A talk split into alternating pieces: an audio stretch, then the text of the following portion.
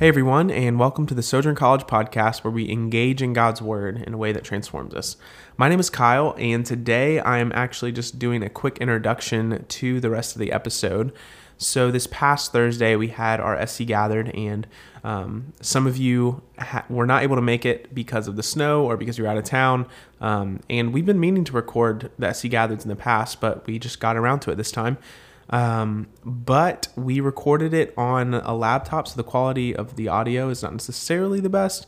But I promise if you just start listening, you'll get used to it and it'll be fine. and, um, so, just as a quick introduction, this SC Gathered is the gospel and social media. Um, so, we've been doing the gospel and and then a hot topic kind of issue uh, that you guys chose for these SC Gathereds. Um, this semester. And so this last month, Jason did the gospel and politics, and this past Thursday, I got to teach on the gospel and social media. So, uh, without further ado, I just hope you enjoy, and uh, I hope it is a just a fruitful and encouraging word and a challenging word too, as we seek to engage with social media in a healthy way and realizing the false gospels uh, that tend to be operating underneath the surface of our social media use and how it can potentially be forming and shaping us uh, into the image of the world and not necessarily the image of Jesus. So we hope this is helpful and enjoy. This word have to say about just the, I want to get underneath of like what is the motivation? What is going on in your heart when you're engaging with this platform? Because I, I agree with Solomon, the wisest man in the Old Testament who wrote the book of Ecclesiastes. He said there's nothing new under the sun. Right? At the end of the day, there's nothing new under the sun. So, what is going on under the surface? How can Scripture speak into the realities of social media? Uh, so, I just want to give you guys some, some context real quick before we dive into the text. Some context of the book of the Galatians, because I think it's relevant to even our, our own context as we approach this topic. Uh, so, in this letter, the Apostle Paul, he is a, a new convert. Well, he's not new at this time. This is 20 years after the death, burial, and resurrection of Jesus. And Paul has this radical conversion right? So the Apostle Paul previously Saul, most of you know, if you, if you grew up in church, he actually persecuted and killed Christians. Like the Apostle Paul previously Saul was there when Stephen was stoned. So this man who hated Jesus, hated Jesus, was met by Jesus and radically changed by his love and turned his whole life around. The man who killed Christians is now the one who's evangelizing and saying Jesus is everything. So, in this letter, the Apostle Paul is writing to the church. He's a young church planter, uh, a missionary, and he's writing to a church of young and new believers. And he's writing them to address some spiritual issues in the church. Like he sees this bad fruit, and he's going to point to the heart, to the root of this fruit that he sees. So in this church, uh, there was division between the Jews and the Gentiles. So the Jews, previously the people of God, they were saying, yeah, Jesus is great. We see him as the Messiah. We need to trust in Jesus. But but let's still keep the ceremonial laws. Like let's still follow these laws and, and say uh, and promote circumcision to say that this is necessary to be a part of God's kingdom. And this created social and racial tension in the church, which created envy, uh, division, strife, and so many works of the flesh that we're going to see in this passage. And Paul is writing to them and he's telling them, he doesn't tell them just to do better. He doesn't tell them just to be better. Actually, he says, the reason why there is division among you is because you have left the gospel, because you are not remembering and preaching the gospel of Jesus that I proclaimed to you. Right in the beginning in chapter one, he says, like, do you, you're leading to another gospel, a false gospel. Says, Do you not remember that I preached Christ crucified to you? And, and so much to the point, he says that, like, literally, it was as if Jesus was being crucified in front of you. Like, I proclaimed the gospel so clearly to you that it was as if 20 years ago you were standing there and looking at Jesus on the cross, crying, Father, forgive them, for they know not what they do. And he's saying, How could you so quickly add to this gospel and turn from Jesus and give yourselves over to the flesh? Give yourselves over to this sinful nature that is outside of you in the world and also still remains inside of you because we are not fully sanctified by the Spirit. He's calling them to remember the gospel. Galatians is this short and powerful letter that's a call to get back to the basics. To remind them that the gospel doesn't just begin our Christian life, the gospel is the whole of our Christian life. The gospel is not just the ABCs of the Christian life, it is the A to Z. It encompasses all of our life and it brings us all the way home into eternity with God. So, in light of this context, I would like to say something similar to you all as we engage uh, this topic of social media. That regardless, as we address maybe some practical implications, uh, as we maybe come to the conclusions that for some of us, maybe it's better that we don't even participate in social media. I don't want you to hear that this is just a do better or be better message. This isn't about just cutting off the bad fruit of social media in your life. This is about getting to the heart of the issue. And that might mean getting rid of social media for some of us, right? But, but at the end of the day, I want you to see that this is a gospel issue. That this is a gospel issue. I hope we can reflect on what is motivating and, and being cultivated by our use of social media. Like, what is it stirring up inside of us? What are we longing for and looking for? And maybe for some of you, you're thinking, like, I don't engage with social media in a super unhealthy way. I don't really care about it. Um, if that's you, then I'm still glad you're here because there's something in your life that you're longing for, that you're looking to, that you're seeking to be entertained and distracted by, that's ultimately forming you and preaching a false gospel to you. Um, and so this, this message is still relevant to you. So let's go ahead and look at the book of Galatians. We're going to be reading verses 13, chapter 5, verses 13 through 26. And let me, let me pray before we read God's word. Father in heaven, God, we thank you that you loved us so much that while we were still sinners, while we were rebelling against you, while we didn't want anything to do with you, that you sent Jesus. That 2,000 years ago, your son became a man, walked among us, lived the perfect life that we can never live, and died the death that we deserve so that we could have life in you. God, I thank you that your spirit is among us. I thank you for this word. I thank you for um, just this ministry and the ways in which you're working in the lives of these students. I pray that your spirit would be here, would be among us, that you would speak through your word, that you would convict us of sin, and you would call us back into the newness of life that you've called us to. God, would you set us free from the bondage of sin that enslaves us too often through the use of social media? And would you uh, just remind us of your grace and your gospel? We pray this in Jesus' name. Amen. Galatians 5, starting in verse 13. For you were called to freedom, brothers, only do not use your freedom as an opportunity for the flesh, but through love serve one another. For the whole law is fulfilled in one word you shall love your neighbor as yourself. But if you bite and devour one another, watch out that you yourself, uh, but watch out that you are not consumed by one another. But I say, walk by the Spirit, and you will not gratify the desires of the flesh. For the desires of the flesh are against the Spirit, and the desires of the Spirit are against the flesh. For these are opposed to each other, to keep you from doing the things you want to do. But if you are led by the Spirit, you are not under the law. Now, the works of the flesh are evident sexual immorality, impurity, sensuality, idolatry, sorcery, enmity, strife, jealousy, fits of anger, rivalries, dissensions, divisions, envy, drunkenness, orgies, and things like these. I warn you, as I warned you before, that those who do such things will not inherit the kingdom of God. But the fruit of the Spirit is love, joy, peace, patience, kindness, goodness, faithfulness, gentleness, self control. Against such things there is no law. And those who belong to Christ Jesus have crucified the flesh with its passions and desires. If we live by the Spirit, let us also keep in step with the Spirit. Not, uh, let us not become conceited, provoking one another, envying one another. Amen. That's a, a lot of text, and we're gonna we're gonna break it down slowly. Uh, and so just bear with me, hang in there. All right. So there are many different aspects of social media that we could look at tonight. Right? We could talk about the issues of misplaced identity and how social media encourages superficiality, how it pushes us to create a false sense of self it, it can lead us to just covet and, and desire what other people have.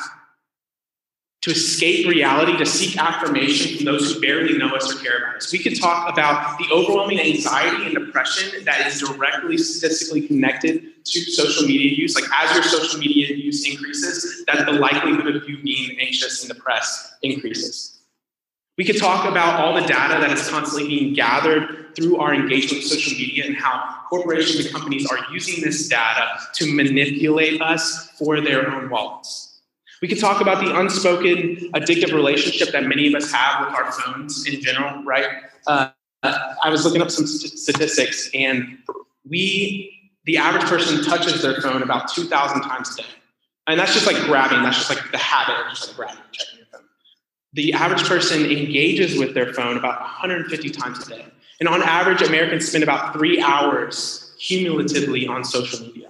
And a, fun, a funny story I recently uh, am using like the screen time on my phone to like keep track of my social media use, and I have it on 15 minutes a day. Uh, I go through times of not using social media and using it, and recently I've been going to 15 minutes a day. And literally, while I'm preparing this message, like while I'm preparing this message, I find myself like, ah, 15 more minutes. Like, ah, 15 more minutes. And as I reflected back on the day, I was like, I'm pretty sure I clicked 15 more minutes about six times. And therefore, like, I spent, yeah, like an hour and a half on social media preparing a message about social media, like on a day when I was kind of stressed, anxious, and just wanted to be distracted.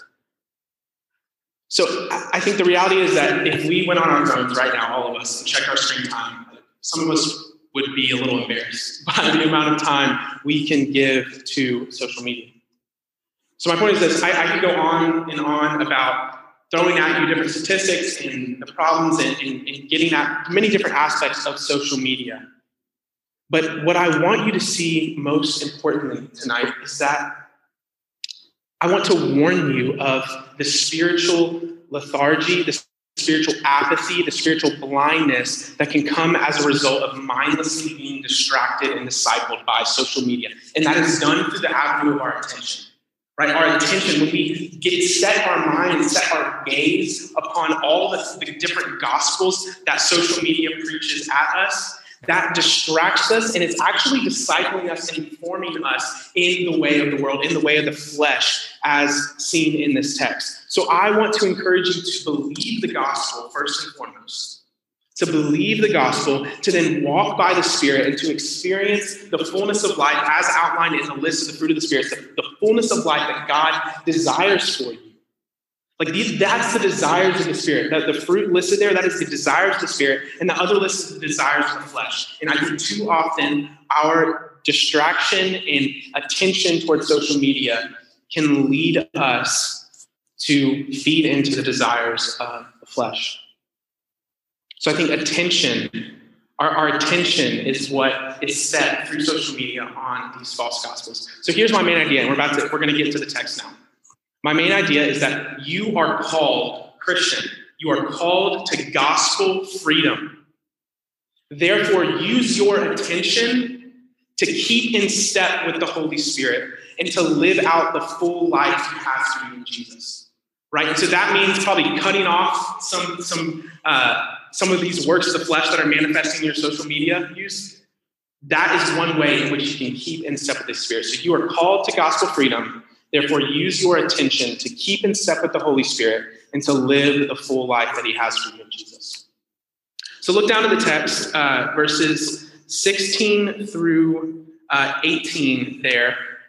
And we see that Paul is talking about these two desires that are waging war right? He says that these desires in verse 17, for the desires of the flesh are against the spirit, and the desires of the spirit are against the flesh, for these are opposed to one another. So, though we are set free in the gospel, we find ourselves in a war. Like we find ourselves in a war of desires in particular, right? I think the flesh here uh, can be seen as something both outside of us and within us. Like that's the reality we live in. Like the, the world like the, we see these two kingdoms, right? The kingdom of God and really the, the kingdom of man, the kingdom of darkness. And the flesh represents this kingdom of darkness that we too often see. It's, it's the world we live in, it's the air we breathe outside of God's kingdom. So here Paul paints this picture of this cosmic battle, a war that is going on. And, and this war goes back to the beginning, back to the Garden of Eden, right? The, the, where Satan whispered that lie to Adam and Eve. He said, Did God actually say that you can't eat from the knowledge of the tree of good and evil? And here we see that there's this desire that is placed in them to define for themselves what is good and evil. We see that this desire uh, is placed in them to give them the power to define what is good and evil. And then the following chapter, so this is Genesis, that's Genesis 3, and then moving into Genesis 4, we see that the result of this fall into sin, this rebellion against God, this creation, if you will, of the kingdom of man, this creation of this kingdom of the flesh, we see the result of this is hatred and death, even between brothers right? Even between brothers. Cain is filled with anger and hate, and God warns Cain he tells him, He says, Pay attention because sin is crouching at the, at the door and its desire is for you. Its desire is to overtake you. So here, sin in Genesis chapter 4 is defined as this beast that is lurking, that is crouching, that is ready to pounce and devour Cain. And so, this word that, that Paul uses here for desire means to over desire. It's this all controlling desire that we can see personified as this beast that just wants to overtake us. And so, the problem is not that we just desire bad things, but that we over desire good things, and they end up consuming us. This is simply like the world we live in, right? Our, our culture, the, the flesh that is evident around us, a, a culture that idolizes money, sex, and power. I mean, every commercial, everything that, that is, is begging for your attention can be revolved around those three things. It's expressed in everything we do, and including the world of social media. So that's the that's the war that's going on outside of us, right? A war that we see, but then we also experience this war within us, right? As believers, we are filled with the Spirit, yet we still experience sinful desires within us. Right? The Spirit desires to conform us to Jesus, but our own flesh desires to conform us to the things that we're idolizing, the false gospels that we're believing. And here's where I want to encourage you in, in verse, uh, from verse, the end of verse 17 that you are called to gospel freedom and that your desires as a believer, like you want to do the things of God. You want to live by the Spirit. It says in verse 17, For the desires of the flesh are against the Spirit, and the desires of the Spirit are against the flesh, for these are opposed to each other to keep you from doing the things that you want to do. And I want to tell you, as a believer, like Christ has set you free, and therefore, Christian, you can walk in freedom and your the truest desires in your heart. I have this resonate with What you deeply most like want as a Christian is to be like Jesus. Right? What you want most above all else is to be like Jesus.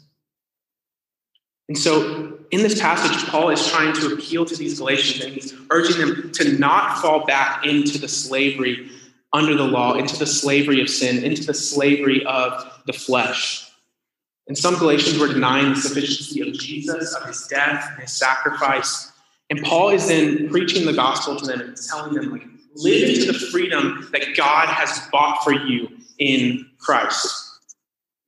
Live into the freedom that God has bought for you in Christ. And I think sadly, um, too often as we begin to drift away from the Lord, as we begin to give ourselves over to unhealthy engagement patterns with social media, as we give ourselves over to sin and we grieve the Holy Spirit, we find ourselves feeling more connected to the desires of the flesh and the desires of the spirit. And, and I want to tell you, as a believer, as a Christian, you are more connected. Your truest self, your truest desires, your deepest desires are to be conformed to the image of Christ. Like, and believe that for yourself. Like, what you want most. Like, I know when you feel those desires to sin and for sin, like, I know that feels so real. But the gospel says you have been renewed, you have been given a new heart, you've been sanctified, that God, God's love has given you a new heart and you have new desires. So don't live into that the false self, live into that, don't live into the flesh when you experience that war within you believe that what you want most is Jesus. So then the question here is how does my unhealthy engagement and attention to social media hinder me from believing the gospel and walking in the desires of the Spirit? How does my unhealthy engagement and attention to social media hinder me from believing the gospel and walking in the desires of the Spirit? So, whenever, to, to tease out this question a little bit more for you, whenever you spend hours engaging in unhealthy social media use, which I know almost all of us have, right? We've all kind of just been in that state of just distraction and just wasting time. Whenever you spend hours engaging in unhealthy social media use, what things does it leave you wanting and tying your sense of worth and happiness to? What things does it does it stir up in you? What here's a good question that I just resonated with me personally. What if onlys do you find does it produce in you? And what I mean by that is this as you engage with social media in an unhealthy way, in a sinful way, what if onlys does it produce in you? If, if only people paid more attention to me. If only I had the job that this person had. If only I had the kind of money that this person had. If only I had the body that this person had. If only I had the love that this person had. And what in those moments, what we're saying is Jesus isn't enough. Jesus isn't enough for me. And, and we're, we're tying our self worth to someone or something outside of God who said, I love you, I saw you, I died for you. So literally, when you're saying, man, I, my, my self worth is, you know, is tied to this other thing, you're saying that Jesus' worth that He's placed on you when He went to the cross is not enough. So my encouragement is look to Jesus. Look to Jesus in these moments. So the next movement in the text I, I, want you to look at are these two works, right? We have the, the works of the flesh and the singular work of the Spirit, which is called fruit. And so there's a long list there, and we don't have time to tease out and work through all of these different works that are described here. But in these verses, uh, Tim Keller calls these two works that he says that these two works flow from two semi intact motivational systems. He says that these systems are centered on a goal that the imagination finds beautiful and desirable, and that the goal generates what we perceive as needs and manufactures drives to attain them. So our actions then flow from whatever is motivating us, right? So whatever's driving us, whatever's motivating us is going to lead us to act out in a certain way. Right? So our actions flow from this motivational system. And this sinful nature, this is the works of the flesh, both in the world and experienced in us, flow from our fallen motivational system, if you will, flow from our, our sinful nature. And, and so there are different ways to, to group these, these different um, these different works of the flesh. You could group them according to just like having to do with sexuality, idolatry, or um, whatever ways you might want to organize them. But regardless of the list, right, I don't think it's meant to be comprehensive. I don't think it's meant to like encompass all sin per se. Um, but I think it's interesting how we generally, as religious people, will like give heavier weight to some or heavier weight or like less weight to the others. But Paul says that all of these things listed here, that he, he warns them and says, As I warned you before, that those who do such things will not inherit the kingdom of God. And so there's an important note here that those who practice such things, those who continually give themselves over to these things, those who unrepentantly and unapologetically say, I'm going to participate in all of these things, and I don't care what God has to say. It's that person who is not a part of the kingdom of God. And I think too often, as we can engage with social media, we're, we're in and just give ourselves over to these sins, we're numbing ourselves to the conviction of the Holy Spirit who wants us to be conformed to the image of Christ and who desires so much more for us. And the second list here that Paul mentions is the fruit, singular fruit of the Spirit. This is verses 22 through 23. Uh, in this list, like the previous, I don't think it's meant to be exhaustive, but lay some foundational groundwork for what the Spirit produces in us. A person who's received God's grace, and this is what their life is marked by. This is what their life looks like.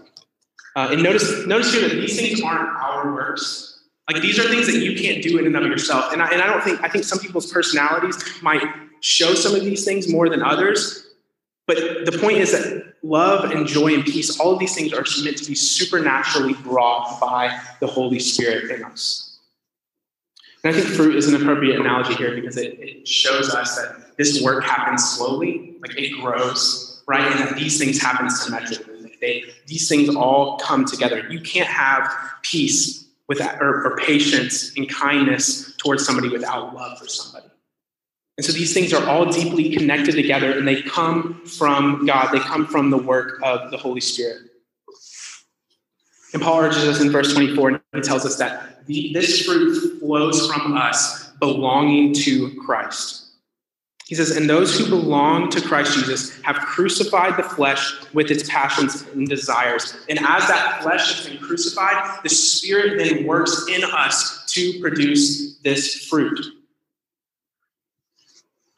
So ultimately, like, this list isn't just a list to say, like, do better. This list isn't something you can just kind of pull yourself up by your bootstraps and say, I'm going to be more loving. I'm going to be more joyful. I'm going to find peace. I'm going to be patient. I'm going to be kind. This is a work of God as you rest in the gospel. Like as you look to Jesus and see the grace of God that he has for you. So another question for you guys is what does your social media use usually produce, cultivate, or motivate you towards?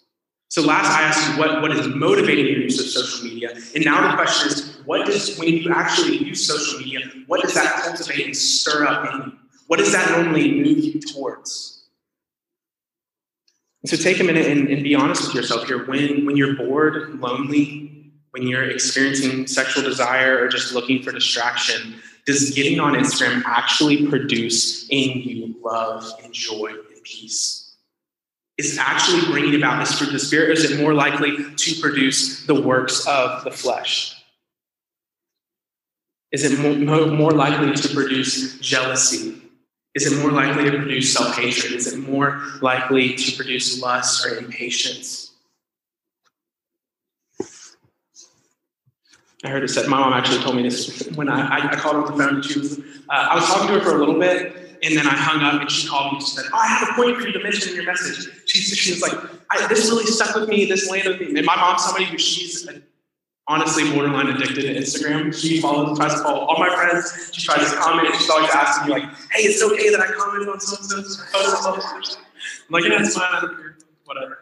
Uh, but she called me and she, she said, Oh, I got to go in for you. This is a good reminder. She's comparison is the thief of joy. That's good. That's good. She just like she loves like little one-liner things that just stick with her. But that's true, right? I mean, social media feeds comparison. It feeds jealousy. It feeds envy. And like Scripture says here, like in this list of the flesh, there are things that are actions, but there are also things that are just attitudes, and that these attitudes in our heart are sinful and dishonoring to God. And so that that that jealousy you feel, that envy you feel, like just because it's not necessarily manifested in action yet doesn't mean it's still not sinful and wrong. And actually, I, I guarantee you that that jealousy and that envy will result in you lashing out, will result in hatred. It will not result in joy and love and peace. And as you look at these, these lists, like, doesn't the second one, like, don't you want that? Like the fruit of the Spirit. Like, don't you desire that? You desire love, joy, peace, patience, kindness, goodness, faithfulness, gentleness, and self control. So, should we not want to stir up and, and gaze our attention on things that are going to cultivate this in our life? So, if you're paying attention, you notice like what I said seemed to contradict itself a little bit because I, I emphasize that this is a work of the Holy Spirit, right? This fruit in our lives is a work of the Holy Spirit. But I just said that we can stir it up within us, right?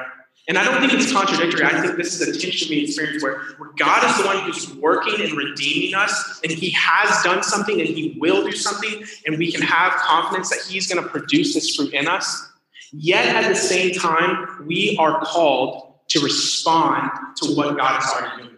Right? So now let's look at these two responses, uh, the way we must walk now. We must keep in step with the Holy Spirit. Look down to verses uh, 25 and 26. If we live by the Spirit, let us also keep in step with the Spirit. Let us not become conceited, provoking one another, envying one another.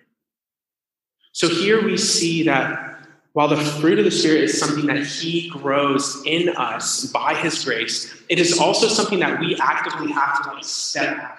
Like we have to also walk it out a little bit, right? We have to pursue Him. Like we have a responsibility. I think this is where my, my emphasis and my point on attention, on like where our attention is set. Like if our attention is constantly gazed at all of these things that are going to stir up sin and desires the flesh in us, then how can we expect to walk and be conformed to the image of Jesus?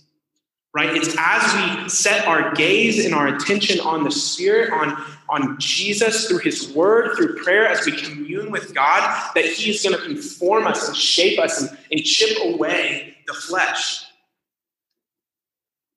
So when Paul calls us to keep in step with the Spirit, he's inviting us to partake in a positive and active process by which we pursue God right? So this isn't just, just about us avoiding particular sins or avoiding um, things in general. It's about what are you pursuing? What are you chasing after? What are you motivated by? So we are invited to actively participate in what God is doing in our lives, how He is forming us and shaping us into the image of Christ. This is a call to, to worship Jesus, to love God, to, to remember and reflect on the gospel, remember who you are in Him and to believe that He is more satisfying, He is more fulfilling than so many of the things we often settle for that leave us empty, that leave us longing, that leave us looking for more. So, an application with to social media here could look like this. Are you, and, and I want you just to imagine this with me, are you filled at times with loneliness? Are you filled with envy? Are you filled with jealousy? Are you filled with anger, with strife, with lust? And instead of turning to social media and seeking to fulfill those desires outside God's design, what would it look like? What would it look like in those moments to pause, to breathe, to pray, to preach the gospel to yourself? What would it look like to open the scriptures? when that desire stirs up within you, when you have that longing, what would it look like to open up God's word, to seek the abiding presence of Jesus who promises he is always with us, the spirit who indwells us? What would it look like to turn away from social media and to turn towards a God who loves us? Or to turn towards a godly friend, right, who can point us to Jesus? What would it look like? So, my main idea was this you are called Christian to gospel freedom. Like, God wants to set you free. Actually, He has set you free from the power and from the bondage that sin has over you.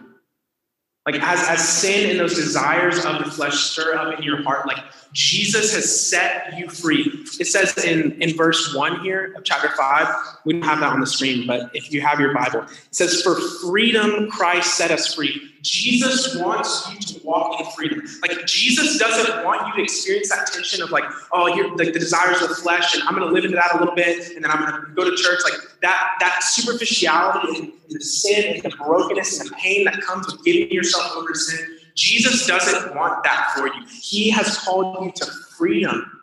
He has set you free. He has put to death the power of sin over us. And yes, we experience that tension. Like this isn't already a not yet reality, right? This is already accomplished for us, yet it's not yet fully realized. But God wants you to walk in freedom from your sin.